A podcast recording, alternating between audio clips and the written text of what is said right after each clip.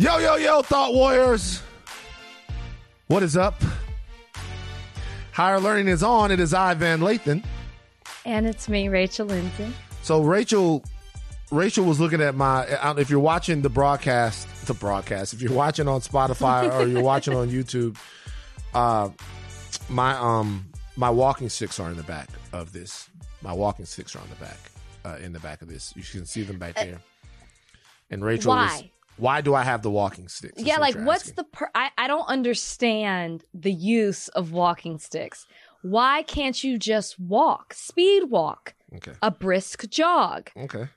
I, uh, I'm not understanding the need. Please explain to me why people use walking sticks. Okay. Because I've only ever ever seen Phil from Modern Family use them. So I take long walks, right? Yeah. I take long walks. And when you take long walks like I take, sometimes your hands swell because of all of the times that your hands are spending below your waist and the blood's rushing down there. Like I take long walks. We're talking like Like at Two what hours. mile? At what mile do the hands start to swell? it's not about miles. Okay, at what time? It, it- like I'd say probably oh, at what mile? You mean what mile this happens, not what miles per hour. Very good question. Yeah, I'd say- I, yeah. I I'd say clocking oh, yourself. around I do clock myself miles per hour that I walk. I do. oh, Yeah. Excuse me. I would say probably around mile four. Wow. Okay. Yeah, Never got there before, so I wouldn't know. yeah, around mile four. So what you do is you ta- you have the walking sticks, right? And Okay. the walking sticks keep your hands above your waist. And so you're laughing. You know, it's it's okay. I mean, the reality is that it? it, is. It is. It's okay. It's, the, it's you. the walking it- sticks keep your hands it. That is is making above your laugh. waist. And and you know what? Why I- can't you just pump your arms and speed walk? You You, know, for- like like in like they they used to be an event in track. I don't know if it still is, yeah. but you know, like It the is. speed walk. Yeah, you can, but you're gonna forget because it's it's so natural to walk with your hands by your side, you know. Um, and after a while, for me, I can never remember to keep my hands up in the walking position. And the walking sticks just take away the uh, the um, to take away the thought process from it. I So they know. don't help you walk faster. You don't. It, it, it doesn't help in any other way other than with your hands. I never knew that. For me, that's why I do it. You know. okay, And also, if there's like a because I see they have straps on them, so that's you so you can hold in. them. Yeah, and that and that's like I'll show you. And that's like so you take the you take it right there and you you put your hands in right there and you walk and see this little thing. That's for the little space between your hands for between your index finger and your middle finger and you walk like that and you you go for it you do it you know Okay. Yeah. Does does does Kalika have them too, or are you just like Lone Ranger with it? she thinks they're funny people think they're funny i don't care what people think I know, and you should. You know what? If it helps you accomplish what you need to do, good for you. It's just weird to see them in the flesh. Okay, Right. I've never seen the walking sticks in the flesh. Um, I was feeling super fat when I woke up this morning because you know I've been on the mm-hmm. road. But then you know what crazy? You know what's crazy? I went to this this new place and I worked out. I had one good workout and I, you know, and I- Here, yeah, here in LA, and I mm. crushed the uh-huh. workout. I'm just thinking it's just a matter of time. Good. It's just a matter of time before I'm back, baby. It's just a matter hot. of time. Yeah, it's a matter of time. have your own summer. Which Hell you yeah. name yours? No, my summer is not gonna be my. This is this. The name of my summer is no carb summer. That's my summer. No carb summer. Let's go. No carb summer. Did you have a good time where in New York? in, in in New York and Atlanta? Did you enjoy your vacation? Um, it wasn't a vacation. I had to work. I mean, I know it was work, but I feel like you you got to see some people, so a little business and pleasure. Mm, it was. I worked a lot. Didn't you tweet that you went on a boat and stuff? Like, did I make this up? That was a joke. So I tweeted that I was going on uh, Lake Lanier, which is a very dangerous lake. Donnie Beecham, jump in here. I Uh, know uh, uh, nothing. Like Donnie Beecham is from the Atlanta area. Donnie, jump in now. I said, I'm in and here. and so uh, I tweeted that I was going on Lake Lanier, I took it as serious. no, Donnie, tell people about Lake Lanier in the Atlanta, Georgia, Georgia area. I honestly can't tell them anything. I've only been here since April. I'm not Yeah, from Atlanta. new. This is uh yeah, I'm a new I'm a new Atlanta resident. Bye, Donnie. Thanks for adding nothing to the podcast. Jesus Christ, man. What are we doing here?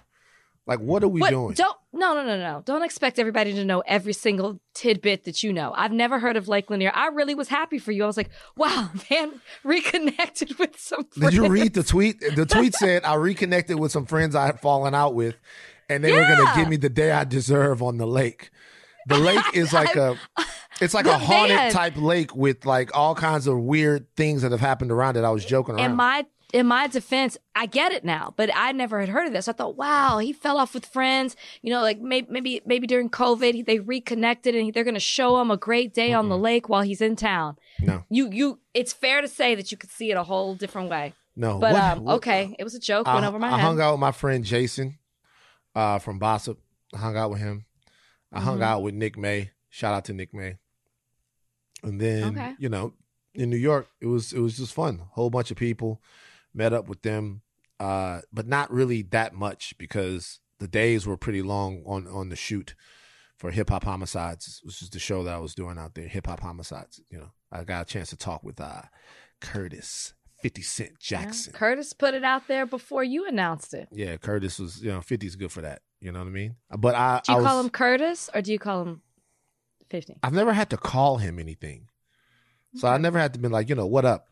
And I never, when do you say that? But you say something like, I've never said to you, I've never said, have I ever used your name towards you? I don't know that I have. Yes, Really? I think so. Interesting. Uh, but never have with him. I, I, I'm pretty sure I call him 50 though. E- every time you you want to say something after we say yo yo yo yo this is higher learning you'll be like rachel Oh, it's very true. This episode is brought to you by Thomas's. Thomas's presents Pondering the Bagel with Tom. Oh, the paradox of the bagel! Tis crunchy yet soft, tis filling yet has a hole, tis a vehicle for spreads, but only travels from toaster to plate. Thomas's, huzzah! A toast to breakfast. This episode is brought to you by Vuori. I love sports. I know you do too. I also know that lots of you exercise, but if you're like me and my wife, the, the beloved sports gal, you're sick and tired of ugly, uncomfortable workout gear. Especially, you know, I do a lot of walking. I walk around LA. I make calls. I listen to podcasts. Here are two words that will change everything. Vuori clothing, a line of activewear that is unbelievable. The best thing about Vuori is you can lounge around in it. You can work out in it. You can go outside. You can go shopping down in your local wherever and you never feel like you're either underdressed or overdressed. You're just comfortable. You can wear it when you're training, traveling, lounging around the house. Go get yourself some of the most comfortable and versatile clothing in the planet. Here's the deal. Our listeners get 20% off their first purchase at vuori.com slash Simmons. Once again, V-U-O-R-I dot com slash Simmons. Oh, and we have a Rachel for this episode because you was firing midnight boys shots at people uh, on the internet. Like it, some people that work at the Ringer were concerned, and they called me to ask if you were okay why did they why would they want to know if i was okay because you went off on social media about the Vulture article. um did you read the article I read parts of it. People were sending it to me, and I was like, if there's one person who doesn't need any more press, is Rachel Lindsay. So this is this is I, actually i had a terrible weekend Ooh, and i've been interesting. I knew I had worked on this piece. It's actually very upsetting to me. Like I was like really upset because I had worked with the writer and shout out to Allison. She's absolutely amazing. Um, on an as told by article for weeks. And this was kind of like a finale thing for me where I feel like people have been, you know, telling me what they think about me, assuming certain things. And this was the opportunity for me, a cover feature for me to really just tell things in a way that I haven't been able before. And it's a very long article and in a way I haven't been able to before. So I was really excited about it coming out. And then Friday, everything has was collaborative until the cover, and they were like, "Yep, there's the cover. It's go- it's already gone to print." And the ti the headline on the cover is the exact thing that I was trying to say I'm not responsible for in the article. And the article is about explaining how we got here Mhm. to this point in the Bachelor franchise. And then they took the low hanging fruit and used that type of title for clickbait. People would have clicked on the article regardless because it's Bachelor and it's me talking about it, and everybody knows I'm opinionated, and I'm going to say something. And what You was what I the mean? what was the headline that they went out just so people know? Oh, the headline in, uh, was "Oops, I blew up The Bachelor" Yeah. by Rachel Lindsay. I've never even said those words. I don't believe that in any way. It's never that's not even reflected in the article. So for me, it was just really disappointing that that's how things ended up and something that I was so proud to share. I haven't even shared on my social media. I had to instead put out a statement. I had to instead deal with back and forth all weekend to try to get on the same page and we never could. They stood by that that title. This is why you are like Tupac. Wow. Tupac, Tupac Lindsay. Mhm. It's true. Why? Why? because there was a vibe cover back in the day. It was Pac. We was in a straight jacket, and the headline on the cover was "Is Tupac crazy?" Hmm. And I remember Tupac was in an interview, and they asked him about it, and he goes, "Well, no, I'm not crazy. Hell no, I'm not crazy. Was I crazy when I sat down for the fucking interview with y'all? No. Now the only thing about that is the cover art is of Tupac in a straight jacket. So I don't know when he posed for that picture, if they got a picture from somewhere else, but whatever. And he was upset that he had talked to them and then they came back and questioned his sanity. So the moment that I heard about this, I was like, God damn, Rage Pac.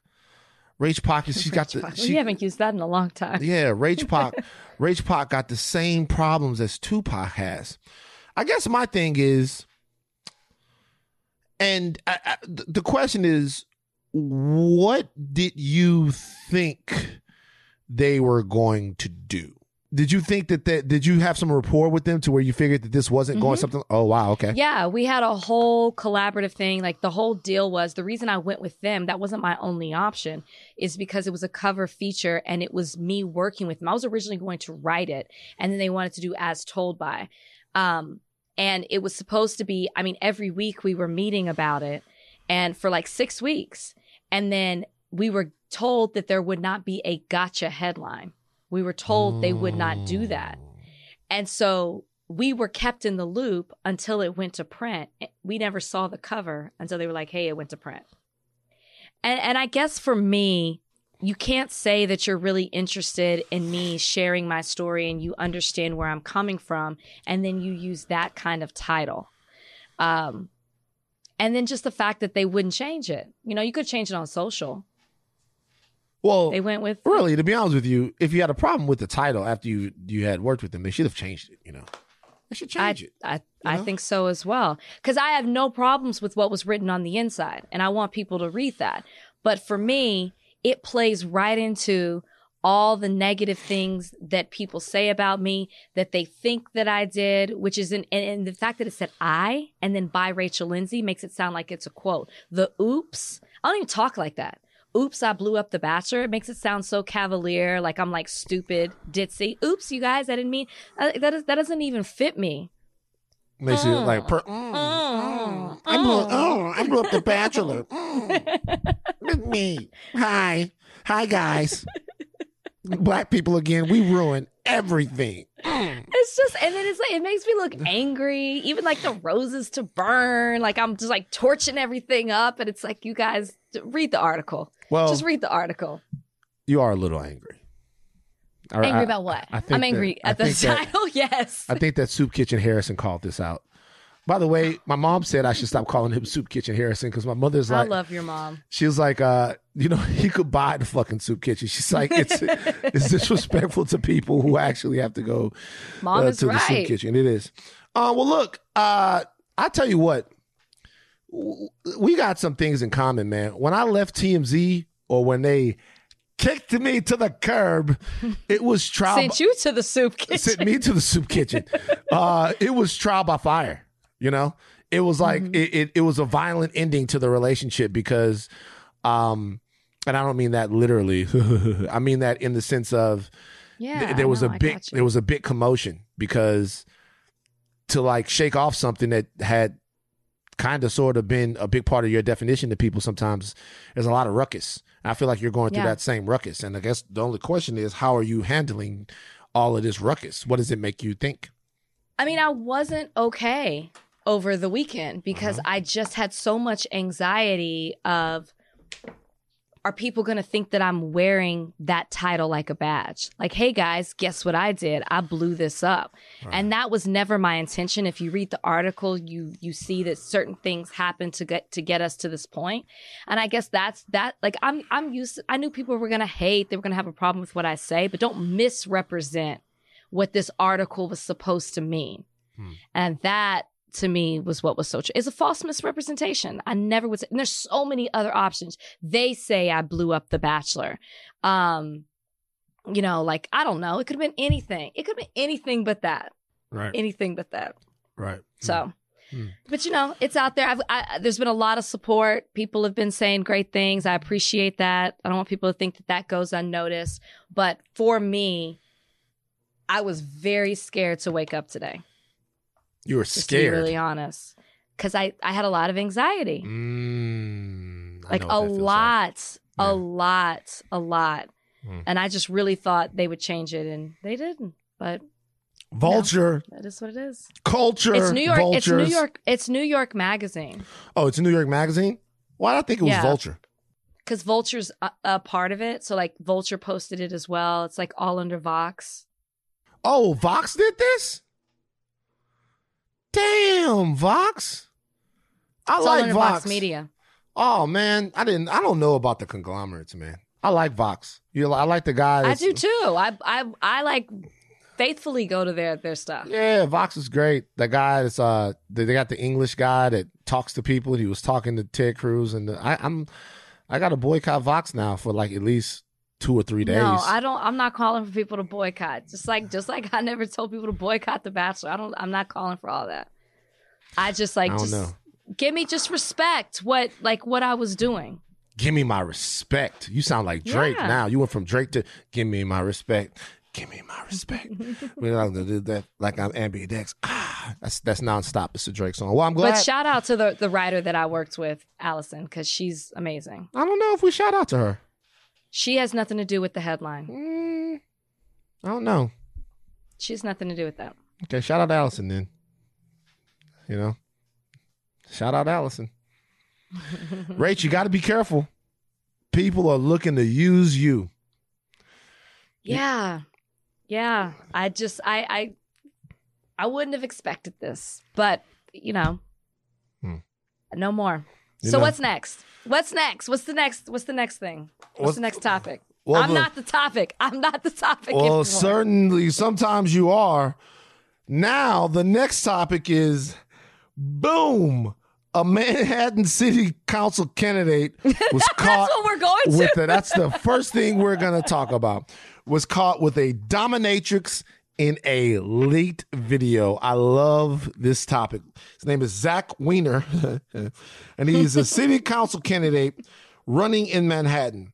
Uh, his campaign has been tied up after a video of him enjoying a sadomasochistic session found its way onto Twitter.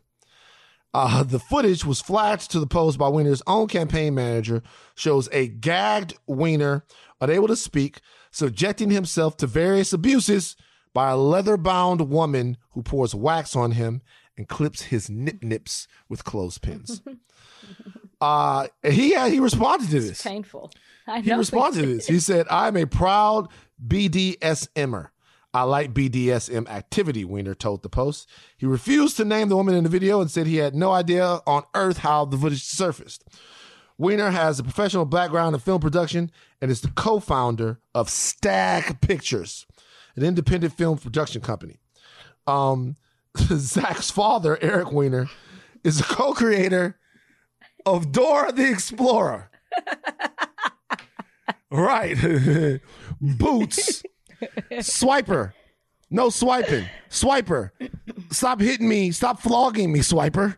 Like, it, so look, oh, I love stories like this Why, Van? because why do we assume that people ain't freak nasty dogs when we know that they are?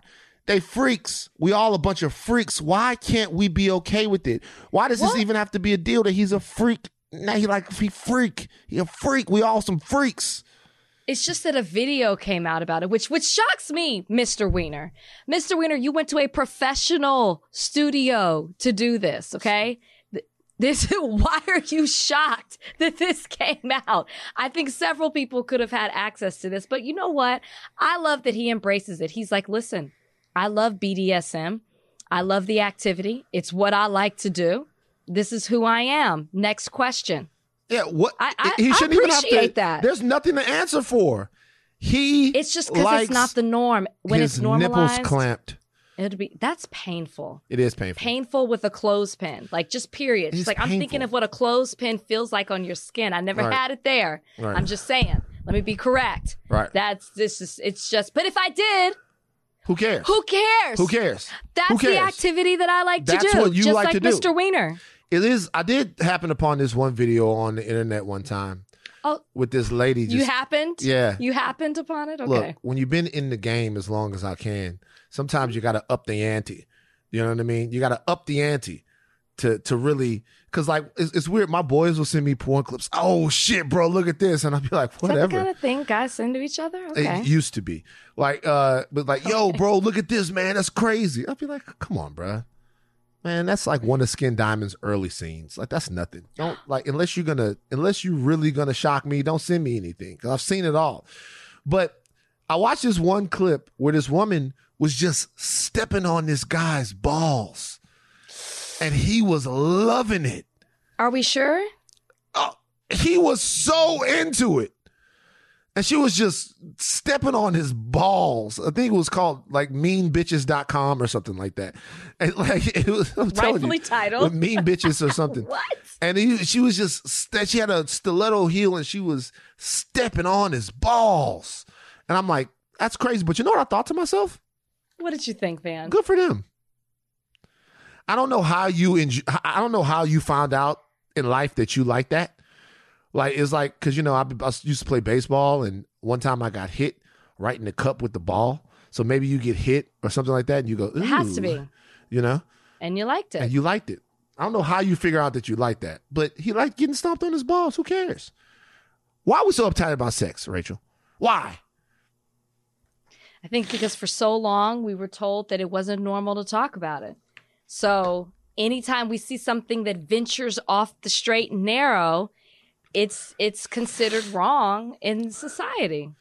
Especially, I guess, and I guess there's levels to it, you know, because he's running for um what is it, student council student council, city council? Student council. he's running for city council. I guess people are like, is this what you want from your councilman? It may be. Now, it's been reported that he's only raised $10,000 and most of that money came from him for his campaign. Mm-hmm. This might be something that his constituents, potential con- constituents may like. And Yeah, it may help get- his campaign. get some love from the BDS BDSM community there. Get some donation donations, Yeah. you know, because they, they would be great for them to have one of their own. You know, Advocating. yeah, advocating. Yeah. By the way, a lot of people are into BDSM. It's one of the it was, it's one of the most popular categories uh, on the old Pornus Hubis. It's one of the more popular ones. A lot of people are into that, but there's a Okay. there's a limit, you know. I, you're raised in a very puritanical family, right? Correct. Did you ever walk in You on your mom literally and made dad? us sound like I never did. You haven't? Never, not did. one time. Are, are you And aware? I always think about that because I hear stories of people doing that, and I'm like, that never happened. were the judge and your mom like affectionate to one another? Did they seem like they had the spark in their relationship? Yeah, they definitely were. He'd be like, but "Oh, I baby, I never saw that. oh, I you never. look, you look good in never them pants in. tonight. Uh, it, tonight He is going like that. down like the walls of Jericho. I never.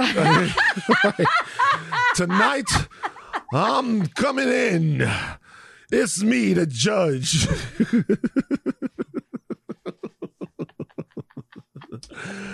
I'm taking you down. I'm taking you down like the Tower of Babel.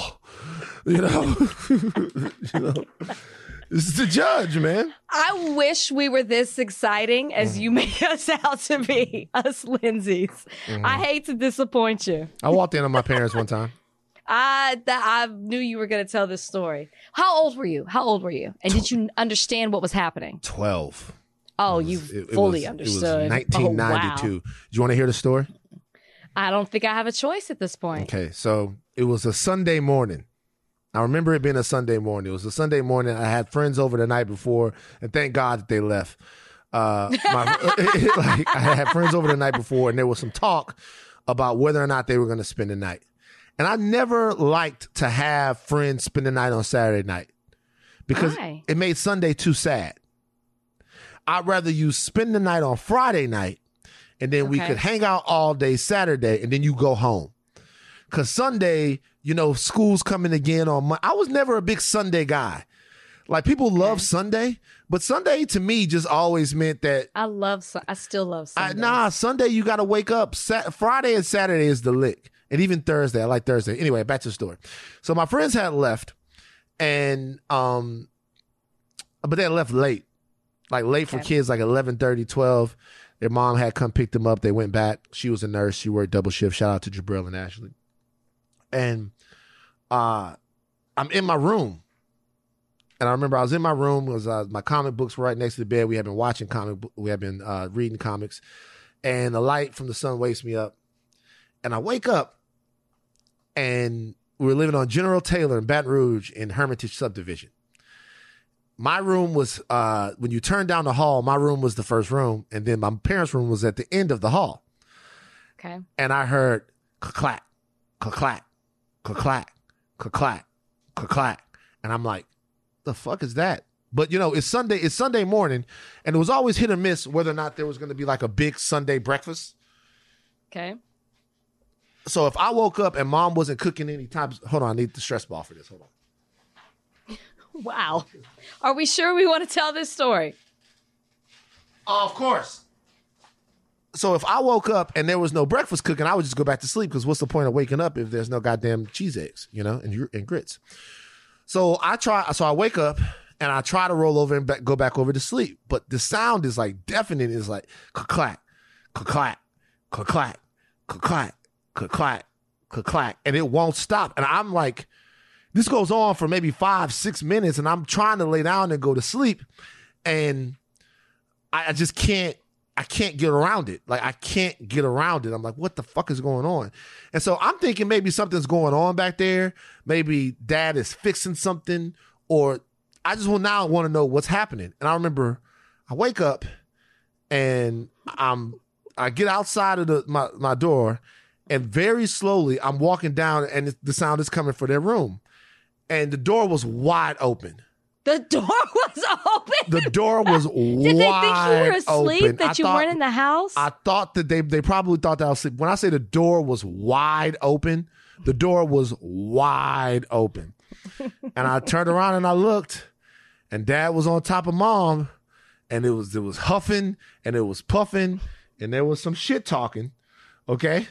And How long were you in the doorway? I, it took me a second for me to register what I was looking at. You froze. and like, I, I definitely froze and it took me a second to register like what i was looking at and so i'm looking and i'll never forget mom is getting her eagle Don't- on d- don't stop telling all the mom is getting her eagle on and dad is working i mean and he's working so much and he's got his hand his left hand on the headboard to like oh, there's the noise. yeah, and and it's clack, clack, clack, clack, and and and so I'm standing there, and all of a sudden I hear, and it's my mom, and my dad turns around and he comes towards the door, right? And when he comes towards the door, his shit is going back, forth, back, forth, back, forth.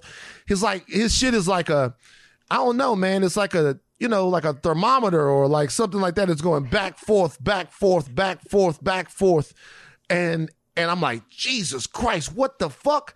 And, and, and- and he's and it's coming. He's like coming toward me. He's coming toward me. He's got his shirt on. He's shirt cocking it.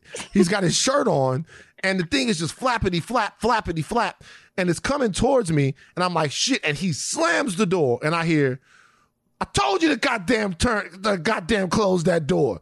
I told you. That boy gonna be crazy now. He gonna be scarred. he gonna be some Jeffrey Dahmer shit now. I'm telling you. I told you to close that goddamn door. And by the way, we never spoke about it. I don't think you can. no can. one ever came to me to explain anything to me. I was expecting for my mom to bring it up. They just acted like it never happened. As a matter of fact, all day long, he was mad at me. Like, you know, I'm just just saying, a little slick on the. You the. had to blame somebody. yeah, saying just he was doing like little shit. So this is the first time that you've talked about it. I think so. Maybe maybe I mentioned maybe I talked about it on the way down in the hole. I can't remember. Maybe I did tell the story on way down in the hole. I can't remember. But I remember later on I was playing Nintendo and my dad came in and my, it was actually Sega Genesis. My dad came in and he said, "Get your ass up and go outside and play in the house all day. In the house all day, can't nobody have no privacy. Get your ass up and go outside and stay out there." I was like, God damn, what did I do? Is it time for round two? It's your fault. I don't think they got to finish. Nah, they probably fi- they probably finished. They probably finished, man. That's traumatizing. I don't know what little Rachel would have done if she had encountered that same that same scene. But- I don't know. well, you you had never asked why on Sunday they sent y'all to Bible school for like six hours? We all went. No, y'all all went. You think so? hmm The judge all the way back home. hmm We're gonna worship the Lord together tonight. It's gonna be very. I can't imagine. But think about it. Think about that though. Like every, no, I don't. everybody listening to this, think about it. Your parents fuck. Like they fuck. They like to fuck each other. Like you, you, you think about your mom as this like pure being that doesn't like No, to get her man, ass we ate. know it happens. We just don't like to think about it. But why? I feel like if we thought about it, because I don't have to. like What what what does how does that serve me? like think how about does it serve think about it. Your mom like licking your dad's No. gooch. Like think All right, about like, okay, like, like right. right And up we're gonna the go to break. Like think, they have fun. No. That's fine. And nobody's denying it. But I don't have to think about it. I think you think about it because you saw it. Yeah, I can't help. I and now you're trying to, put that on Right. everybody I want everybody else to go through what I was. I'm sorry, man. I'm sorry that I'm sorry nobody you went you saw it. Nobody talked to you about it. No one. No, like when I say no one, just left me left me to figure I'm it gonna be out. honest. If I saw if that happened and I was the parent and that happened and that my child walked in on me, I wouldn't talk about it. Either. You wouldn't bring it I up? would, I would just keep it moving. You wouldn't bring it up. You you good? You good? You want to talk about it? They probably be like, okay. So when when I was in college, I used to see this girl and like she would come over to the house sometimes, or and she come over to our house one time and she left her underwear there, right? And At Yeah. your house? yes, at my house, the pa- the house I was I lived with my parents, she left her underwear there, and I remember my mom found the underwear when she was washing clothes, and I remember she just folded them up and put them on my bed and then never said anything. Because that said it all. Yeah, she didn't say anything. she just folded them and put them on my bed. Because see, she could have thrown them out. She washed them, folded washed them up, them. put them on your bed. She washed them. She That's washed even them. more. That's even worse than her reprimanding you for it or or saying something. Really? That's, I think so. yeah, yeah, Because you don't know. You know she knows, but she's not saying anything. yeah. So like the, it's the silence of it. Like you're kind of waiting for something to happen, but it doesn't. It's worse. She also had I no like that room. method. She had no room after what went down some years When earlier. you were 12, when I was twelve, yeah, it's totally different. whatever. Speaking of sex, Nick Cannon. I don't know uh, why you want to talk about this. You don't know why I want to talk I'm, about I'm this? curious. I'm curious to know your thoughts. Okay, so Nick Cannon has his fourth child in less than a year, and it it looks like it was confirmed by Alyssa Scott on Father's Day, had Father's Day tribute. Um, Cannon and his partner Abby De La Rosa had twins, and then he also had a baby with somebody else, and it looks like right now, uh, he had more another baby with such so he's got four kids in a year. It looks like Okay. Nick Cannon has. Uh, and it seems like she, this this lady right here, she's a wild and out model, and she's a lot of people were, they were suspecting that he was the father of her kid, but it seems like she confirmed it. Four kids in a year. This is a topic. It seems like people want to talk about. Do you see anything wrong with Nick Cannon having four kids in a year? Be fruitful and multiply. Exactly. Is he is he in a relationship, an exclusive relationship? No, not that I'm aware of. And if he is, it seems it clearly seems to be an open one. Yeah. I mean, it seems like he's an adult. He's making this decision. He, can clearly he clearly takes care of all the children that he has. Mm-hmm. He's very proud of it. So what's the problem? And the women don't seem to be complaining. Yeah. There does there like seems to be no drama surrounding the issue other than like the court of public opinion trying to make drama out of it. Yeah. I see no problems with this. Do you think? I mean, some people are saying, how involved of a father can you be if you have? Because he's also got the kids with Mariah. He's So- got millions and millions of dollars. I think Nick Cannon can be involved more than your average person. And I'm not saying that money takes the place of being a father. I'm just saying he has the means to move around. Right. You know what I mean? Or to move them to where he is. Right. So I, I, I don't even think that that's an issue. Yeah. It's a lot of nothing. It is like just busting back. Like, cause the thing, cause think about it. It's like it, it, it is. Cause think about it. I, I- you just think about those things. Like you have sex, and Sure. you you have sex, and you normally like you use a condom or somebody's on some sort of, but not Nick Cannon. Nick Cannon just He's actively out here trying to multiply. every time he has an orgasm, he just goes straight for the meat to meat sort of fire hose. It's just weird. It's like a that's like it's not weird to me because I'm I have friend I have friends that have a family of like 13.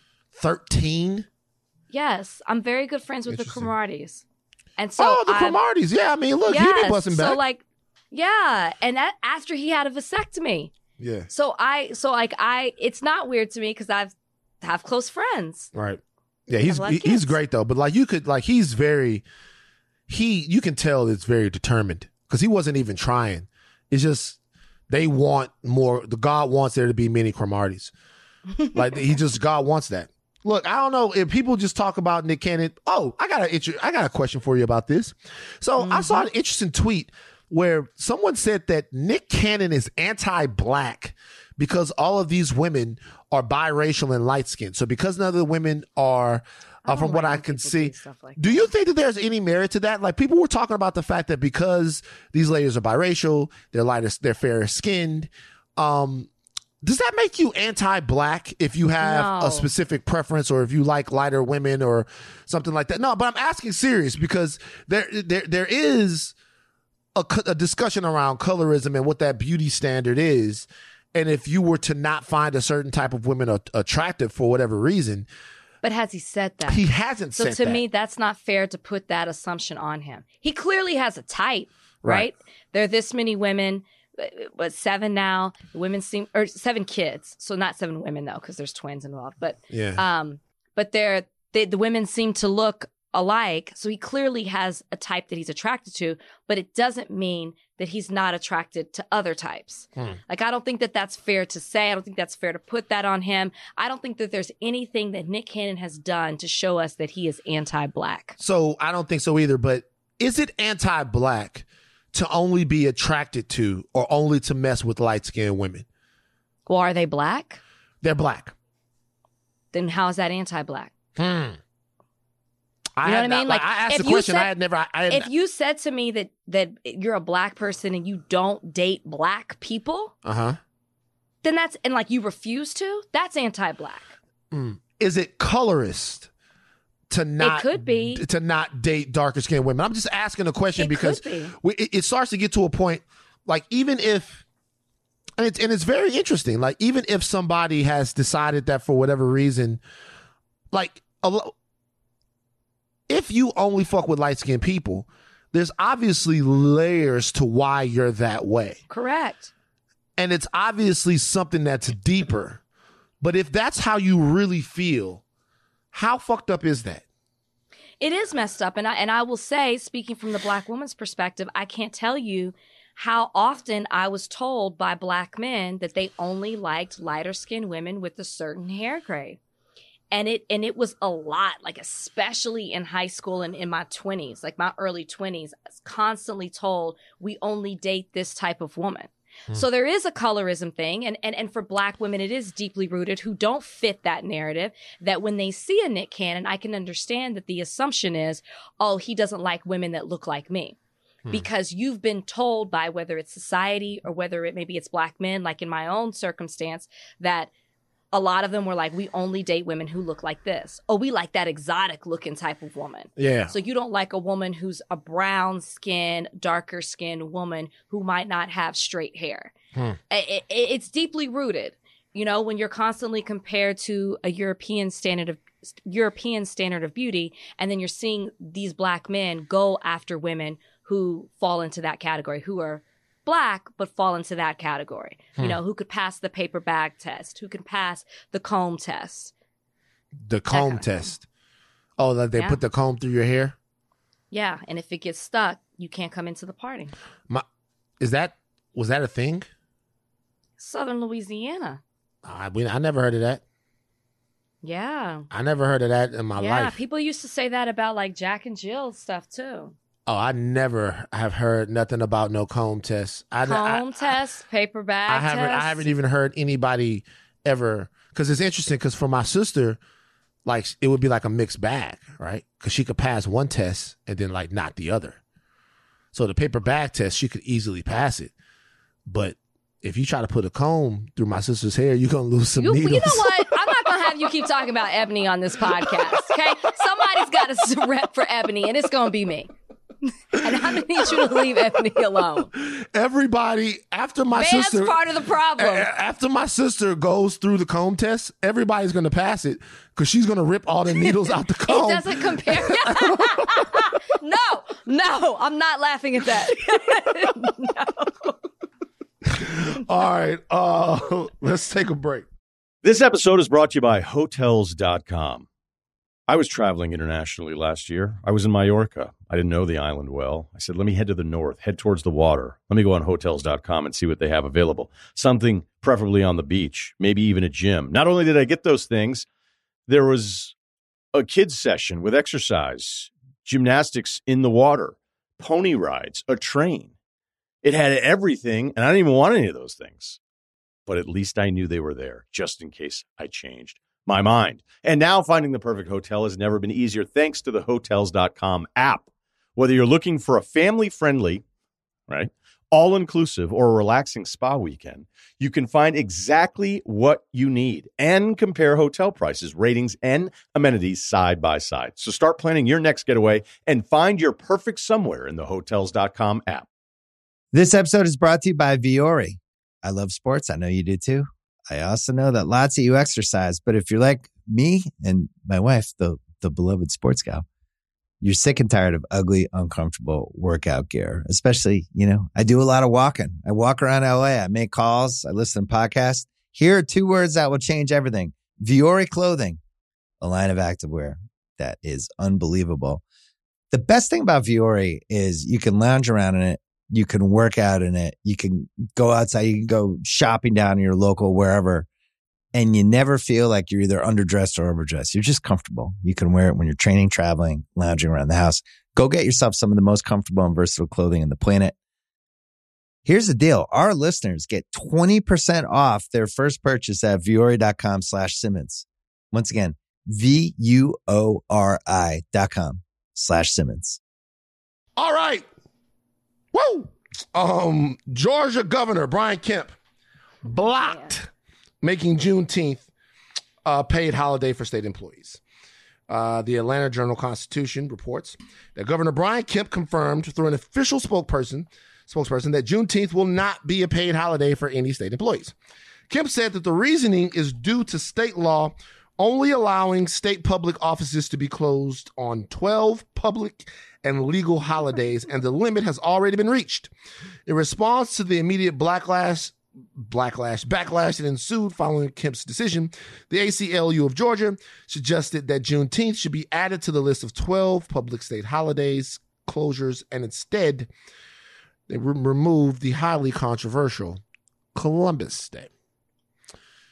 Brian Kemp, who is uh, in a very precarious political position right now as the sworn enemy of the Trump and MAGA people. I just saw the My Pillow guy talking about how Brian Kemp and Rasmus, Rathmusberger, whatever the the the um, Secretary of State. Secretary of State down there in Georgia were in on the great steal it seems like he's going overtime right now uh, to ingratiate himself back with the cult of white supremacists and not so subtle racists that make up the base of President Trump. I think Mhm. that Georgia, a state that is, you know, to be honest with you, was was a big player in national politics, especially people like Stacey Abrams and stuff like that. It would seem that he would.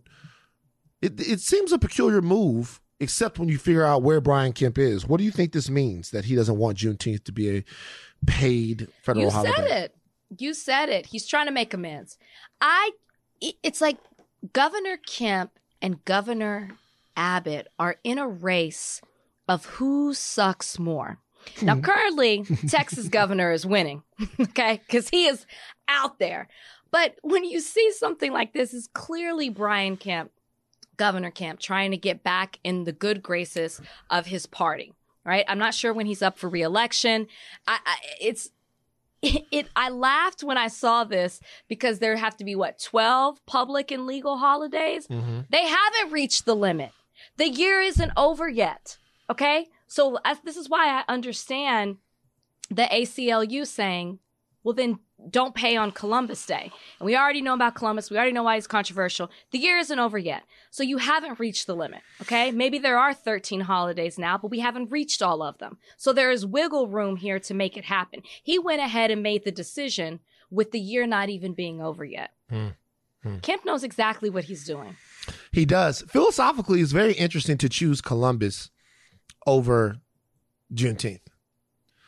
Because Mm. you can argue that the Columbian Exchange, basically Columbus is um we've talked about this on the podcast before. Columbus's legacy in the Western world is sort of the precursor in a way to the hypercapitalism and exploitation, the lack of biodiversity and so many different things, the homogeny of world cultures into the uh, I guess dominant Judeo Christian Western European culture. Like Columbus represents that. He's the representation in a lot of ways of the not maybe the beginning, but uh, maybe the beginning, maybe just a, a the leap into the domination of the Western world by the Europeans, right? Which Right. goes along with plunder and um, uh, genocide and disease and all of that stuff that happened to everybody else who had who was made to fall in line with that.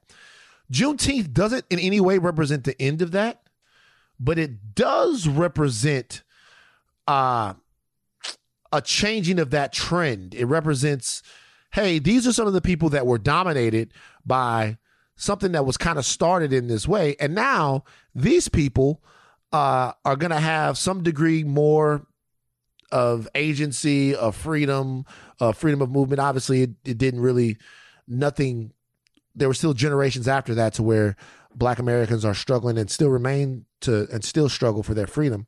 But I just think it's interesting philosophically to choose Columbus Day over Juneteenth. It is planting a flag saying we ain't never changing.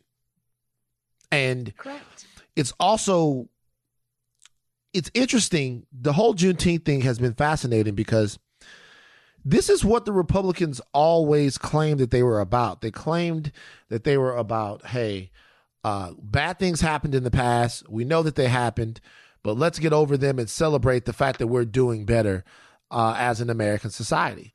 And that's kind of what Juneteenth is. Whereas Columbus Day is, if you know anything with any historical accuracy, is the the celebration uh, of a guy who was a madman, who was a monster. But I th- but I think that there's the difference. It's we are acknowledging what Christopher Columbus actually was. There are many people who refuse to do that. It's just in the year of 1492, Columbus sailed the ocean blue, and that's it. You know, they want to revere him, and to uh, to acknowledge what Christopher Columbus is takes away a part of history that you always thought to be. And those type of people, like a Brian Kemp, aren't willing to accept that. So for him to, to put Juneteenth over Columbus Day means he's accepting that school of thought. And this is the very type of teaching that they're fighting to get out of our schools. They don't want students to learn about this. They don't want to change what they always knew. Mm. So that's why he's got to put Columbus Day over Juneteenth. Right. Because it's playing into what is going to be, we already see, a hot issue in the next political race. Yeah. Um, when you talk about sort of, I mean, this doesn't really factor in that much into directly into into CRT, but it does fall more in line with things like the 1619 project uh, from the New York Times that is a retelling of American history through the lens of hypercapitalism, slavery, and the racism that America was born into. It's interesting. I don't think, I personally think the fight over CRT and the the fight to give a more accurate, um, less sanitized version of American history is actually the fight that is going to define America's future. The indoctrination of people into hyper blind patriotism, uh, into America is always right, into history has winners and losers, and if you lost, just get over it. That is so fundamental, so fundamental to writing a blank check for people and their past bad behavior and how that behavior continues to affect people systemically today.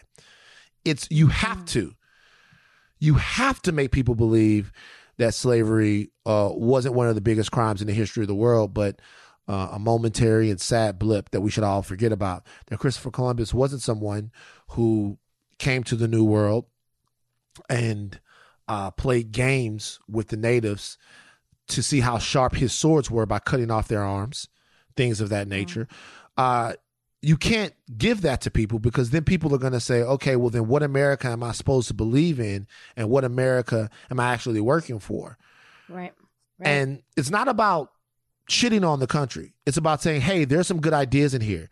And there are definitely some things in here that change the world. But if we ever want to realize these ideas in the way that we would hope for them to be intended, we have to look at this thing in a holistic way. But there's no actual way to do that without being honest, right? Without without getting to that point. And that's kind of what some people don't want to do. What they want Right. is they want to build drones and they want to build American cyborgs, people who are who believe anything as long as it comes packaged in red, white, and blue.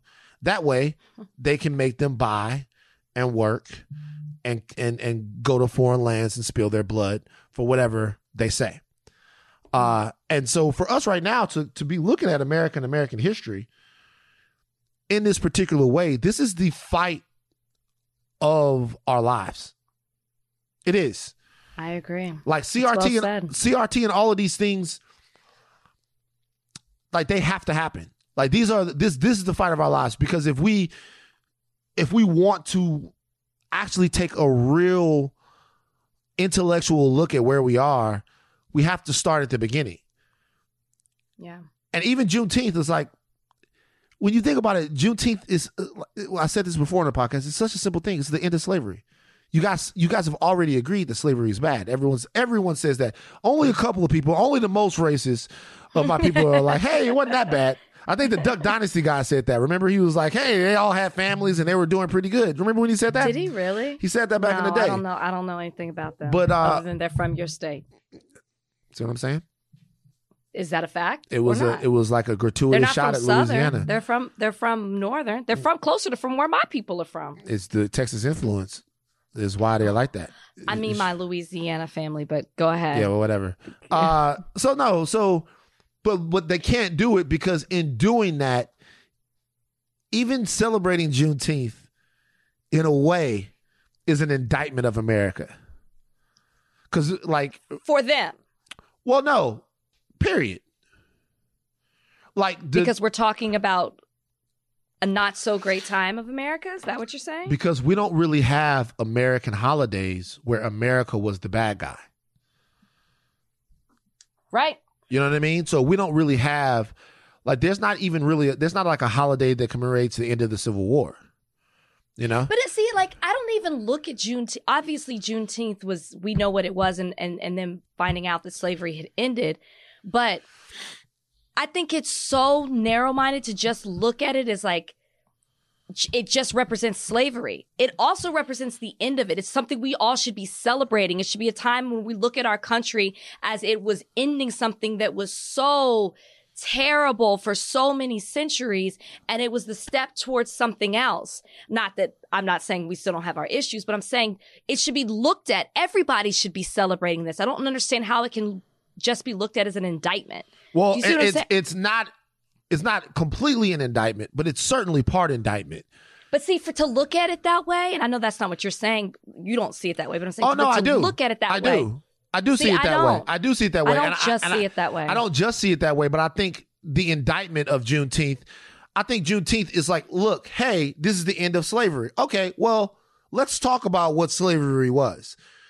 Like, we're all going to celebrate this, right? But also, how much can you celebrate this if you are unwilling to examine the structures that this entire period in American history created? Like all of these banks and all of these corporations that are tweeting out They're not doing that. Happy They're not doing Juneteenth, Happy Juneteenth, Happy Juneteenth. We get it. But I'm telling They're you not doing that. But I'm telling you right now, but that's up to us. So I'm telling you right now, you can tell me a happy Juneteenth, but if you really want to celebrate the end of so- something, help end something else. Help end what the legacy of slavery went on to create in America. And so to me, Juneteenth is, as a holiday, it is a subtle indictment of the black American condition. As a- I, I, I understand that. And I my I would hope that people do that. But just like many other holidays, that doesn't necessarily happen. The ink wasn't even dry, and I was already getting emails from people that were like, uh, we'll, we're, we're observing Friday. It's a three day weekend. Right. What? How, how's everybody already taking Friday off? Like this was set in stone. You know what I mean? And they were look, have, have a great long weekend. Can we talk about what this long weekend represents? Mhm. I mean, yeah, you said it, it's up to us, but I, I don't know. yeah. I don't know. Yeah, interesting. Interesting stuff. Oh, something just broke. We just got it. Oh, yeah. I Raiders tell you this. defensive lineman Carl Nassib is the first active openly gay player in the NFL. Can we give a round of applause for Carl Nassib? Good for Um, Carl. he plays for the Las Vegas Raiders. He announced that he is donating a hundred thousand bucks to the Trevor Project, which is a nonprofit organization that focuses on suicide prevention for LGBTQ youth. Let's look up Trevor Nassib right now because I'm not hyper, um, I'm not super familiar with him. So let's see, Trevor Nassib. Let's look up his no, numbers. Carl Nassib. Is it Carl? Oh, it's the Trevor Project. Trevor. Carl. He, yeah, yeah. Oh, I'm sorry about that. Carl Nassib. I'm sorry. Um, Carl Nassib, football defensive end. He comes out as the first openly gay player. Okay, listen. Round drafted in the third round. Okay. Played for the Browns. Mhm. That's that's who he was drafted by. Oh wow, yeah, Went then went to the Bucks. Looks like he sat out the 2017 year. Went to the Bucks, yeah. and then he's with the Raiders currently. He's a good player. Consensus All American uh, from Penn State, 2015, the Lombardi Award winner, Big Ten Defensive Player of the Year in a very very competitive conference. His career statistics as of the the, the week 17, 2020, 20 sacks. So he gets back there every now and again. Uh, forced fumbles three, fumble recoveries one, um, one pick. He's played for a couple of different teams. He's played for Cleveland, Tampa Bay, and now he currently plays for the Raiders. Okay, third round pick. Um, he's got a million dollar contract, so he's he's, he's doing pretty good. He had uh six sacks in 2018. Not bad. He's got a three year, twenty five million dollar contract right now. He's playing on with the Las with the Las Vegas Raiders. My question to you is, Rachel, as we see a guy like this who is, because you know Michael Sam when he came out, he came out prior to the draft. We've seen some guys come out uh, after their careers are over. But this is a guy who is a pretty good pro. I'm gonna be honest with you. I love football. I wasn't super familiar with him. Okay, this is a guy who's a pretty good pro. Um, uh, why you laugh about that? because you didn't have to say that. I didn't know who he was. I'm just saying, but I'm, I, I want to I make it. didn't either, Yeah. but it doesn't matter. He's a good player. I think that you said that. I'm just saying, you know.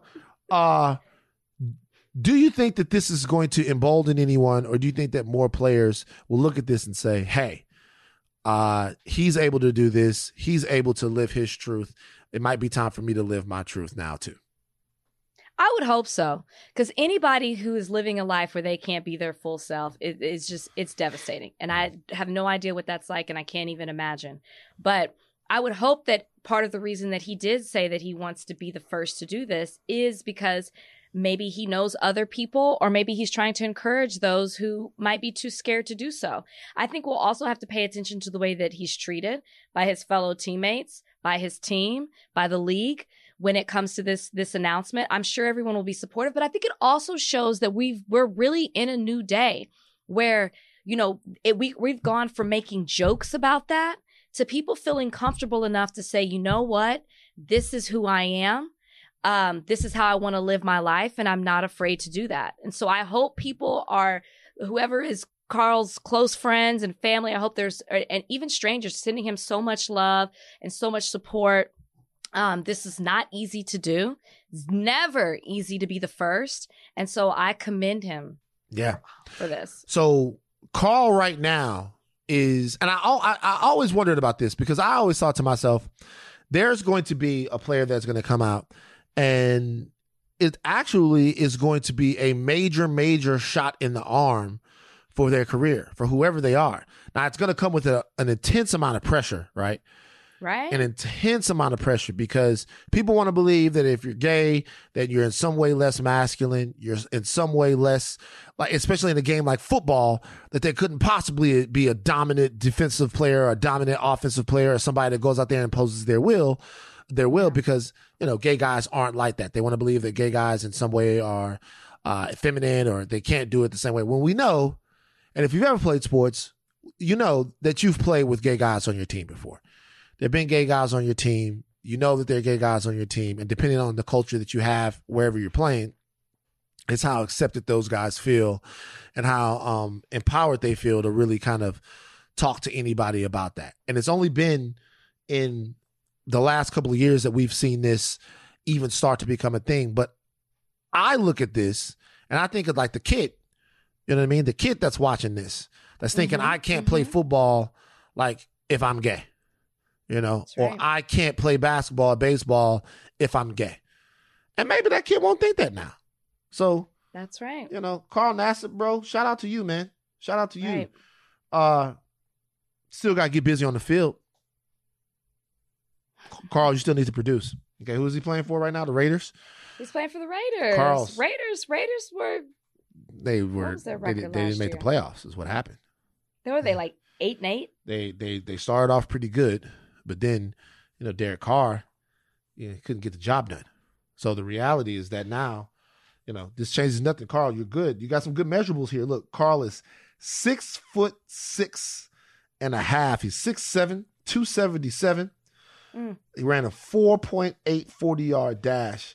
Carl's got a 28 inch vertical leap. He's doing his thing out here in these in these streets. So, Carl, go ahead, go get it, Carl. Go get it. We'll be rooting for you. Happy for you, Carl. No, no, we won't. I won't be rooting for Carl. No, I, I, Because- I won't root for Carl anymore today than I did yesterday. oh, stop. I'm happy for Carl, but I'm not. That's a- what I mean. but I'm- That's what I mean by rooting for him. I didn't say I was going to become a Las Vegas Raiders fan. Rooting I'm for rooting him, for him. but- uh, I'm helping him. I'm supporting. Like I'm Good for supporting you, him. Carl. I'm supporting him personally, but I don't care That's about the I Las. Vegas Raiders. I don't Do you not understand the term rooting for you? like rooting. How? Like, what do you mean? Like, what? Like, rooting Like- for him as a person because I don't. Yeah. I'm not a Raiders fan. I don't want to see them win. Yeah, and I'm not a Raiders fan either. Come on, Yeah. you know, Cowboys As a matter of fact, die. as a matter of fact, he's played for a bunch of teams that I don't really fuck with. Look, Browns, Bucks. Cle- the Tampa Bay, goddamn, fuck them. like, uh, fuck them. Okay, so yeah, but Carl, I hope you do well. I, I just, I, you know what? I root for his health. Stay healthy, Carl. Just stay healthy. Keep getting your money. You're making it way more difficult than it has. To be. I don't want to Go, root for the Raiders. Go, Carl. Way to go. All right, let's take a break. This episode is brought to you by Jiffy Lube. Cars can be a big investment, so it's important to take care of them. I once got a car that I started out with 25,000 miles on. I got it to over 200,000 miles because I took care of it. You know how you take care of a car? You take care of the maintenance, the oil, the brakes, all that stuff. And if you don't, you can have a car just completely fall apart. When your car needs maintenance, head to Jiffy Lube. They provide automotive excellence at speed. Get your oil change, brakes checked, tons of other multi care services. It's all done by expertly trained technicians who actually care about taking care of you and your car. Jiffy Lube, car more. To find coupons and start an instant online estimate, visit jiffylube.com. This episode is brought to you by Anytime Fitness. We're not all professional athletes, but we all have health goals. That's why Anytime Fitness gives you access to personalized plans and support from a coach. Plus, you can track your training, nutrition, and recovery progress with the Anytime Fitness app, just like the pros. With 24 7 access to more than 5,000 gyms worldwide, get more from your gym membership. Visit AnytimeFitness.com to try it for free today. Terms, conditions, restrictions all apply. See website for details. Okay. Uh speaking of football, let's stay in the NFL. Cole Beasley. You know who that is? Former Dallas Cowboy. Former Dallas Cowboy. Former Dallas Cowboy Cole Beasley, uh, who, you know, he's a, little scat back, a little scat scat receiver, a little slot receiver. Not scat back, Yeah. but he's a little slot receiver, a little shifty. slot Uh-uh. receiver. uh-uh. Cole Beasley's the kind of guy. He's in that Wes Welker, Danny Amendola, uh, Julian Edelman type of deal. Good, good receiver though. Married to a sister. He's married to a black woman. hmm Let's let's look at Cole Beasley's wife real quick. Now, now he's curious. I piqued his interest. Yeah, let's look. Let's look at Cole's Cole Beasley's wife. Now, now- this thing makes a little bit more sense. Cole Beasley has some vaccine hesitancy. Now it makes sense. like, like Kristen Beasley. Kristen Beasley. Let's look. Let's look at Kristen Beasley. Okay, yeah, she's she's blackish. She's don't don't do that to her. She's black. She identifies as black. She identifies as black. She's yeah, she's I black. had to say that because you just put an ish on her. Yeah, she's she's she's black. Cole Beasley's wife. Uh beautiful sister. Beautiful sister. There he is. You see Cole Beasley out there. He's uh playing with the kids. Anyway, so this is what Cole Beasley said. Uh Cole Beasley talked about he went on Twitter and said he's not getting the vaccine. So this was happening in NFL right now, you guys. You don't obviously the NFL is not mandating that guys get the vaccine, but what is happening is if you are in the NFL and you do not get the vaccine, your life is exponentially harder to play in the NFL. Non-vaccinated players That's not true. it's very true. ahead. How's that it's not, not, true? harder to play the game. No, it is not harder to play the game. It's harder in every way. Go ahead. Keep it. go ahead. Tell them. Okay, so if you are vaccinated, all right, if you are vaccinated in in the in the uh in the NFL, all right, you don't have to wear a mask around the team facility. You can use the spa and the gym at team facilities as much as you want. Okay. You don't, you're not subject to the protocols when you're hanging out with your family, meaning if you go somewhere and you hang out with your family, uh, and one of the people that is around tests positive for COVID, doesn't have anything to do with you. You can come on back, no problem. Meanwhile, if you're not vaccinated, 10 days, you got to quarantine. Okay. Also, non vaccinated players can go out and have dinner and do anything they want to do when they're on the road. Players that are vaccinated, excuse me, vaccinated players can go out and do whatever they want to do when they're when they're playing away mm-hmm. games on the road. Mm-hmm. Non-vaccinated players have to stay in the team hotel and facilities all the time. These non-vaccinated players, they don't have any access to the team. Uh, they have restricted access to the team weight room, to the team team spa, to all of that stuff based upon capacity and all of that. They have to mask up all the time. They they have to the protocols for them to stay out. If somebody tests positive, is different. It's like very hard to play in the NFL and to be an NFL player if you are unvaccinated. Cole Beasley does not like that. He says he has no plans to get the vaccine and will live his life like he wants to regardless. He said he won't abide by any of the special requirements that have been laid out for NFL players who have not getting vaccinated. So all of the stuff I just told you, uh, Cole Beasley said he's not going to do it. He said, I will be, I said, I will be outside doing what I'll do. I'll be out in the public. If you're scared of me, then steer clear or get vaccinated. Point blank, period. I may die of COVID, but I rationally, I'd rather die actually living. He said, as far as Cole Beasley is concerned, getting vaccinated is akin to taking meds for a leg that is not broken. He said uh, he'd rather take his chances with COVID and build up his immunity. That way, Something went wrong. um, shut up. And he says that he's willing to. You're right, Siri. Something is He wrong. said, he, what he said, he said he's willing to play for free this year to live life how he's lived it since day one, and he doesn't care if he's forced into retirement. So Cole Beasley is saying fuck the vaccine, but not just fuck the vaccine. He's saying fuck the rules Yeah, surrounding players that prove that that decide not to get vaccinated. Bye, Cole. tell me, tell me, tell me the receiver. I can. I'm, my mind is going blank. Tell me the receiver they uh, the Bills picked up last year from the Vikings. Uh Stefon Diggs. Great. We got we got Diggs. They got Diggs. Bye, Cole. Well, Diggs Listen, is well, Diggs is way better than Cole Beasley. And they don't even play the same position. No, Cole plays his purpose though as a Uh, slot receiver. he's, like he he's really a good is. Like, he's a good like safety valve. Yeah. yeah, like he's he, he's. I, I'm not knocking his play. I'm I'm being funny, but Right. they got Stefon Diggs. They're gonna be all right. Um, listen. If that's how Cole Beasley feels, nothing that you said, and I'm looking at all the things that unvaccinated players have to do. I would have a different opinion if the NFL said, if you're not vaccinated, you can't play. That's not what they said. They are simply taking precautions in order to not have a COVID breakout, which I think is fair. Nothing that's listed on that list hinders you from being able to play the game. You might not have be able to do certain activities surrounding like outside activities surrounding the team or what you would do outside of the game and off the field, but it doesn't hinder your play. You're still able to play the game in every single way. Oh, you can't eat with the team. Oh, you can't go out and travel or you can't go out and eat while the team is traveling. Oh, you can't use the sauna or the steam room. 17 weeks. I think you can sacrifice that for the money that you make and for the love of the game. If that's how Cole Beasley feels, then just walk away. Don't play this year, then sit out and take your chances. You playing free still is a problem because you're putting other people at risk. And I think that it's really selfish of him to have this take of like, I get it. You want to speak out and you feel that way, then walk away.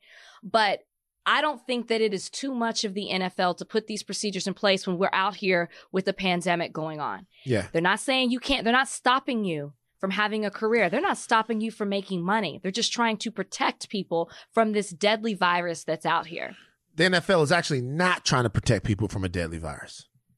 Okay, then that's how you. That's They're not. Why do you? The why? NFL couldn't care less about protecting people from a deadly virus. What the the, players. They don't really care about whether or not the player. What the NFL cares about is the fact that it's money. If 10 guys get COVID and there's COVID running rampant through what you get is games with me starting at quarterback and then Rachel Lindsay coming out of the backfield as the halfback because everybody got COVID. There was a game last year where they had the, the Broncos, their entire quarterback room got COVID. Their entire quarterback room got COVID. And we had to watch a game with the guy who, God bless him, played his heart out, but hadn't played quarterback since high school or college, and he played quarterback in an NFL game. So what the league is doing is the league is saying, hey, one way for us not to go through this from a business perspective, forget about the health and safety of the players. Nobody's gonna ever con- nobody's gonna ever uh, accuse the NFL of caring about the health and safety of the players. It's not what they care about. What they care about is having teams intact, since there's a way to have teams intact. And look, if you're not going to take the vaccine, then that's cool, but they're not going to let you infect other players. That's all that But the listen, NFL is saying. And I and I'm not disagreeing with you that everything with the NFL is based off of money. I get that. But in turn, it's also protecting people. Fine, their motive is money, but it also protects people from catching the virus. But we still, you still don't know how it's going to affect you, whether you're super healthy or not, whether you're overweight or not, whether you're white, black, Latino, Asian, whatever. It, you never know how this is going to affect you. So sure, they're motivated by money, but in turn, it also protects people. So I, I look at it how you want. My thing with Cole Beasley is that's fine if that's the decision that you want to make. But I don't think that you're going to have this crusade of other players rallying behind you and saying that they agree. You're kind of on your own. If that's the decision that you want to make, I would imagine that there are probably I'd have a more. different opinion if he was still a Dallas Cowboy. Shut up. I think like like I, I think that there be that there are way more players that probably agree with Cole Beasley that are gonna than than that are gonna come out and say it. One thing that he actually Correct. said was there's a lot of guys that feel that way, but they don't feel as empowered as he does to come and actually have this conversation and bring it to the forefront because they don't they're not as secure in their careers as Cole Beasley is, you know. How much? What's his con? Yeah, I read that. I thought, what is his contract? I mean, he's got a nice contract, but he's been playing for a long time. So if you're if you're a second, third year guy in the league with an average career is like three or four years, you might not feel as mm-hmm. comfortable coming out and and, and making a, as bold a stance as, as Cole Beasley just made. It's not like he's Julio Jones or something like that, but he is a veteran and he has been playing yeah, for a four long time. year, twenty nine thousand. Twenty nine thousand dollars. That's crazy. They're paying Cole Be- I'm Beasley sorry. I'm sorry. Million. it's a Chick-fil-A million. manager. Four years. Damn. Four years. Twenty nine. He don't even need to be playing in NFL. Like he need to, for real, man. Um, and fourteen is guaranteed. Yeah, right. he's, he's good. So he's, doing he's doing fine. Um look, I you know, I I feel the same way about this that I feel about other things. If you don't want to get vaccinated, don't get vaccinated. correct. If you if you don't want to get vaccinated, don't get vaccinated. I But I there are rules to it. but th- th- it's a it's a whole thing. If you don't want to get vaccinated, you don't get vaccinated. But there are rules to the whole thing. If you don't want to wear a shirt, don't wear a shirt. Come out with your nipples showing to the world. But they're not gonna let you in, in Mastro's that way. They're not gonna let you in. Like you're not gonna be able to get the steak. Post makes the steak. You're gonna eat the steak at your crib. All right. If you don't want to wear the mask, don't wear the mask. Don't wear it. Don't wear the mask. But Trader Joe's wants you to wear the mask when you're inside Trader Joe's. Actually, I went inside of a Trader Joe's and, and I didn't have to wear the Without a mask. mask? Yeah, because I was vaccinated. and you and you felt okay. Ah, fuck it. Yeah, it's like whatever now, man. You, you know what I mean? It's like I mean, I went to Vegas, so yeah, you know. yeah. You went to Vegas. You went to Vegas in a segregated party. So not only did you go to Vegas and chill and, and chill out, you I went set, to I Vegas set myself up for that one. and yes. you went to Vegas in the colored section, and you still didn't feel in a specific way. You know what I mean? So that's that's straight up crazy, man. That's crazy. you dealt with two viruses, racism and COVID. um, no, but uh, I I did tweet something, and I wonder how you feel about this. About Cole? No, not about Cole. I, Oh. I don't. I couldn't give a fuck. Is this your is this very serious question? It's not very serious question. I'm just gonna ask you this. Oh. Uh, I, I I actually think it's kind of grandstanding for Cole Beasley to climb his ass up on a cross and act like he's taking a. Everybody want to be a martyr. Like you don't want to get vaccinated, dude. Fine, don't fucking get vaccinated. Who gives a shit? Like he he's, he's making himself into the biggest thing. It's arrogant. It's weird, but that's how he feels. That's how he feels. I tweeted something, and this was what I tweeted. I said I got vaccinated. I've been vaccinated, but I don't look down on people that have chosen not to get vaccinated. It was a choice that I made for myself, but if anybody else has that makes a choice not to get vaccinated, I I respect their choice not to get vaccinated. What you Let what me are you ask you a question. Sure. I'm trying to think of how to phrase it because I feel like I can say that now that there's a vaccine because people who are like at risk or whatever it may be can get vaccinated and they're not as compromised as they were before when that wasn't out here. But when we didn't have a vaccine, I'm trying I'm trying to figure out how to phrase it because is I feel like sense. when there was the possibility of a vaccine and people would tell me that they wouldn't get it if it was there, I just felt a different I felt like I was judging people because it was like there's so many people out here. We're doing it for a community. There's people out here who are compromised. There's certain communities that are more susceptible to it and it affects them in a certain way. How dare you say you're not going to get vaccinated when we're, we're trying to do this for the community? Like we're trying to reach herd community. I feel like I felt a different way. Now that it's out here and it's so available to people, those people who may be compromised can get the vaccine and they're okay. Does that make sense? I, I thought it in my head. It sounded better in my Yeah. head I understand. And I've I'm been trying- there. And I'm trying to figure out how to say it. Like I feel differently this right now than I did last year. So here's the thing. It. Here's the thing that, that people brought up on the internet. and Okay. on Twitter because I put that out on Twitter. People brought up this. Number one, obviously, vaccination is one of the best tools that we have to move society forward and past the pandemic.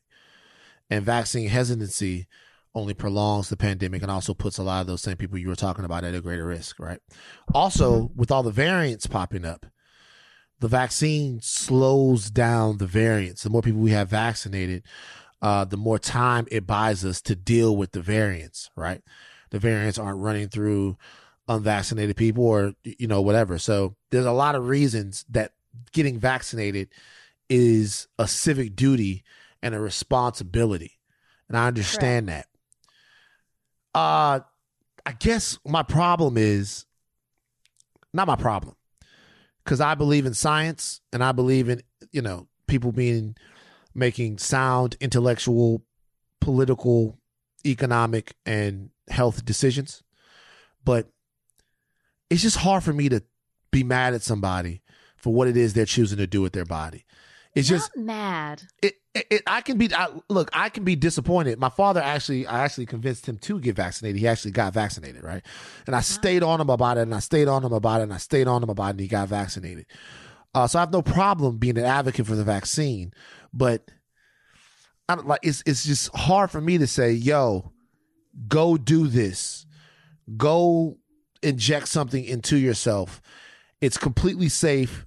The vaccine is totally safe and it's effective, but it's just hard for me to tell somebody else what to do with their body. I feel weird I- about it. I don't get mad. I just I'm it's more of like why? Uh-huh. Like I'm kind of like I don't know if I'm side-eyeing you, but I'm just kind of like, well, why not? But I know a lot of people, a lot of people close to me who aren't getting it. I just I I'm I'm not, it doesn't hit me as hard as it did this time last year. Mm-hmm. Because last year I thought, man, if it's available to you, get it so it can help other people who can't quite get the vaccine. Like Right. you're doing your part because it's available to you and it's helping the people who can't get quite get it yet. Now that it's it's available and anybody can get it who wants it, it's a little different for me because if you're susceptible, if you're in a if your immune system is compromised and you have the opportunity to get it and you can be okay. That wasn't always the case before. So I guess it's changed. I've softened up a bit. Hmm. Yeah. I'm not mad though. I mean, look, it's just people had really, really good responses. To why they're not getting it. No, not to why they're not getting it. They're really not very good responses to that. Those responses really look funny under the light. They do. They do. They're not really good. But uh, people had good responses as to why you should shame people that are hesitant to take the vaccine or why you should shame Like- people that don't take the vaccine. Shame people. What was Shame. one of the things they said? So people were saying that uh, they're being selfish, that we should shame It is selfish. that we should shame dumb people who uh, are invested in pseudoscience and won't refuse to listen to real science. One person even used a drunk driver analogy, which I'm not sure is one to one. He said, "Hey, uh, drunk driving can hurt people. Drunk driving can kill people, um, and you know, but I respect people's right to to to drive drunk." Like they were parroting back what I was saying, acting as if it's the same thing. I don't think it's the same thing. I think drunk driving is an illegal and unethical decision that you make that turns your car into a two ton murder machine. All right. I think that COVID is a lot more nuanced than that. Like COVID is something that you might never get. And if you got it, you you you might not you might not pass away from it, right? Um now the next person might get it and pass away. Uh two people might get it and pass away. So the best thing for you to do if you care about your community is to go get vaccinated. But I think comparing it to a reckless decision, that which is drunk driving, and a foolhardy one, which is drunk driving, is not quite a one to one. But I understand the sentiment. But what I do wonder is what's the best way to get people to understand these things? Is it to shame them? Because I feel like shaming people when they don't get vaccinated actually no, because it's going to give it starts a culture war over it. right, and it and you already said about Cole Beasley of like you don't like the fact that he's like you know like hanging himself on a cross and making himself a martyr. If you shame them, that's exactly what you're doing to them. You're making them being able you're you're allowing them to be able to cry that they're a victim. And so I don't think that that's quite the way to do it. Yeah. Yeah. Okay. All right. Well, here it goes. Uh look, everybody out there, the vaccine the vaccine is safe, it's effective. Okay. uh, get vaccinated. And for the people that don't, just know that you're prolonging this whole thing. We're gonna be going through this for a lot longer if you don't if you don't get vaccinated. So that's a whole deal. And I wasn't paid to say that by the Illuminati. If I was in the Illuminati, Is that w- what people were saying? yeah, people say that the Illuminati pays you to say stuff and pays you to do stuff. I haven't gotten that. I haven't been on top with, of that shit yet. They haven't come for me yet. Maybe I maybe that's the next Oscar. Mm. You know what I mean? Maybe that's. All right. So here's Van's very serious question of the week. Okay.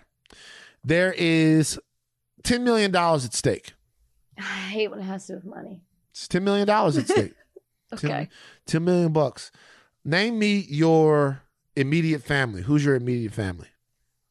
Uh, the judge, mom, Constance, my older sister, and Heather, my younger. Okay. So this is all you have to do for the $10 million.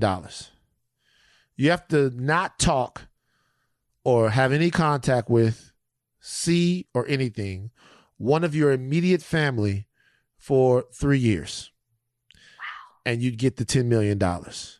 Which one of your family members I'm are you down. not going to talk to? I don't to? want the money. You're not going to take the money. I don't want the money. 50 million. No, no, no. You said 10. Don't no, change we're the question going, up We're on going up. 50 million. 50 million bucks. All you have to do is not talk to one of your family members for a period of three years. Okay? Uh Three years is a long time. three years. You're not talking to them. Can you guarantee me that they will live all those three years? Uh no, there are no guarantees. Then I don't want it. You wouldn't take the 50 million dollars. I love my family. I love them too. I love but my family knowing, too. but just knowing, I, I'm serious. Just knowing that there's a possibility. If they, if you told me that they would be okay at the end of the three years, then yes, I pick one. Well, I look, sacrifice one. Well, look, But you- knowing that they might, that I could lose time and they could pass away in those three years, and that, that is something I could never get back. All right. 50 million dollars. I was, I'm saying no. But but I'll throw the question to you. Okay. Uh yes, I do it. And Who who who you knocking off? my sister. Man, Yeah. Yeah. Ebony, E- Ebony, reach out to me. Well, let me tell you something. Let me tell Ebony, you something. Ebony, I would like for you to write me, something. reach out to me, because I would never do you like let, that. let me tell you something. My sister is a survivor. I believe that she's gonna survive. no, no, don't speak for okay? Ebony. My sister Don't is a survivor. I believe that she's gonna survive. And not only do I You- believe that she's gonna lost survive, that right. not only do I believe that she's gonna survive, after them them three years, them three years, I'm gonna be 44. She gonna be 46. We still gonna we gonna ball till we You're gonna owe fall. her half. Is what you're gonna Nah, owe her. we're not. No, no, I don't owe her half. See, you're sorry. And had I known the question before, I would have extended my immediate family members, No, no. Uh, so I could knock one off. no, no. She doesn't get. I think for something like that, you get a million. How much you dollars. gonna give her? A million dollars a year. Out of fifty, Out of fifty, a million dollars a oh, also year. three three million. You give her Three million million. dollars. Yeah, you get paid You got to at least dollars. break her off with 10, 20 percent. Hell Easy. no. Because look, let me tell you why you can't give her that much money. Because she's not the only person you're gonna have to pay. Because you're gonna have to pay mom and them. Gonna have to give. I'm only coming away with like at the end of the day, I'm only coming away with like Break this down. twenty five or thirty million dollars. Break this down. Okay. What happens to the other twenty So mama had, mama got to get ten, daddy got to get ten. for doing nothing? Just for if I get fifty million dollars, they got to get that money. Is that it- Okay. you understand and how wow, we can't know, give we can't give Ebony. you know how bad things are going to be if they Ebony don't get is that the money? reason. Ebony is the reason that you got the fifty. No. and she's only going to get three. She's gonna get three. Okay, because they sacrificed for me, so I got to pay them back. So they're gonna. I'm gonna not saying three. not give them something, They're but more than 10 Ebony, apiece. The Ebony- reason that they Ebony gets the reason three. everybody got millions. Ebony gets three, and by the way, three million dollars in Baton Rouge. Three million dollars in Baton Rouge. Is that where Ebony is? She's yeah, she lives in Baton Rouge. Three million dollars in Baton Rouge. Ebony. That's three hundred million dollars. Come on over to the Lindsays. Come on to the Lindsays. Y'all broke. Yo, y'all ain't gonna get no money because you're really you're not willing to make the sacrifice. We're the Cosbys. Right, right, exactly. Yeah, the cops, the cops bees. You know what I'm saying? What doesn't even make any sense. the cops bees. You know? Your dad the police, man. Your dad the But that police. is not the police. he is too the police. Your dad is the police. You never thought No, about he's this? not. Your dad is No, law he's enforcement. not. Your dad is he's law not enforcement. law enforcement. No, He's he's, a- not. Not even close. He's a U.S. attorney. He's a federal judge. He's He's, a not an, oh, excuse me. Now, pra- now, now U.S. attorney, but he's a federal judge. Yeah, if he was a U.S. attorney, he You would would 100% be the cops. That's enough. That's enough. So you're saying no, you couldn't do it. Fifty million dollars. You're not talking I to one of your family members three years. Maybe if we weren't mic'd.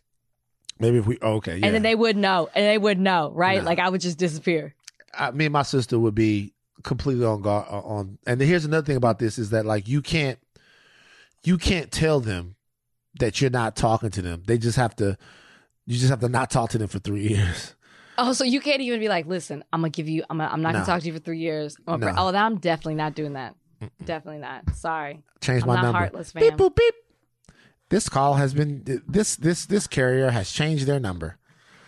Like, Mama, what's going on with Van? I don't know. I'm just holding out hope. I'm looking at pictures of Ebony. I'm looking at old Holding videos. You know what I mean? I'm I'm staying. I'm like, you know, I'm crying on her birthday and the whole nine and stuff like that. But then after them three years, I hit her off. It's us. It's us. Three million. It's us.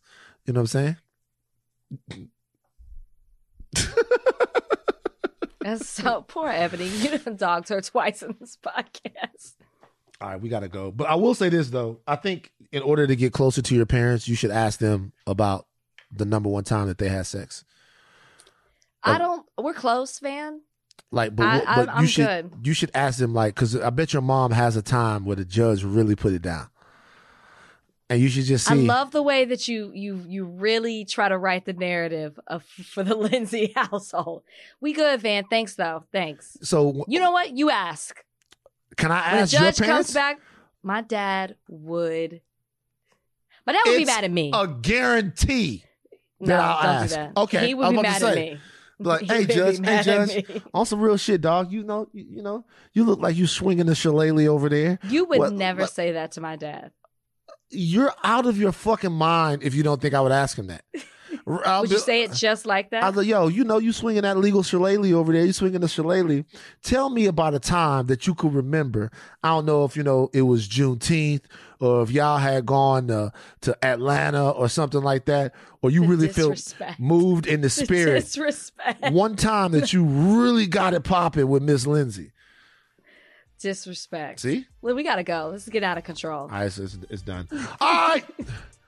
Uh, we're out of here. Take, take your thin caps off, but do not stop learning. I am Van Lathan. I'm Rachel Lindsay. Peace.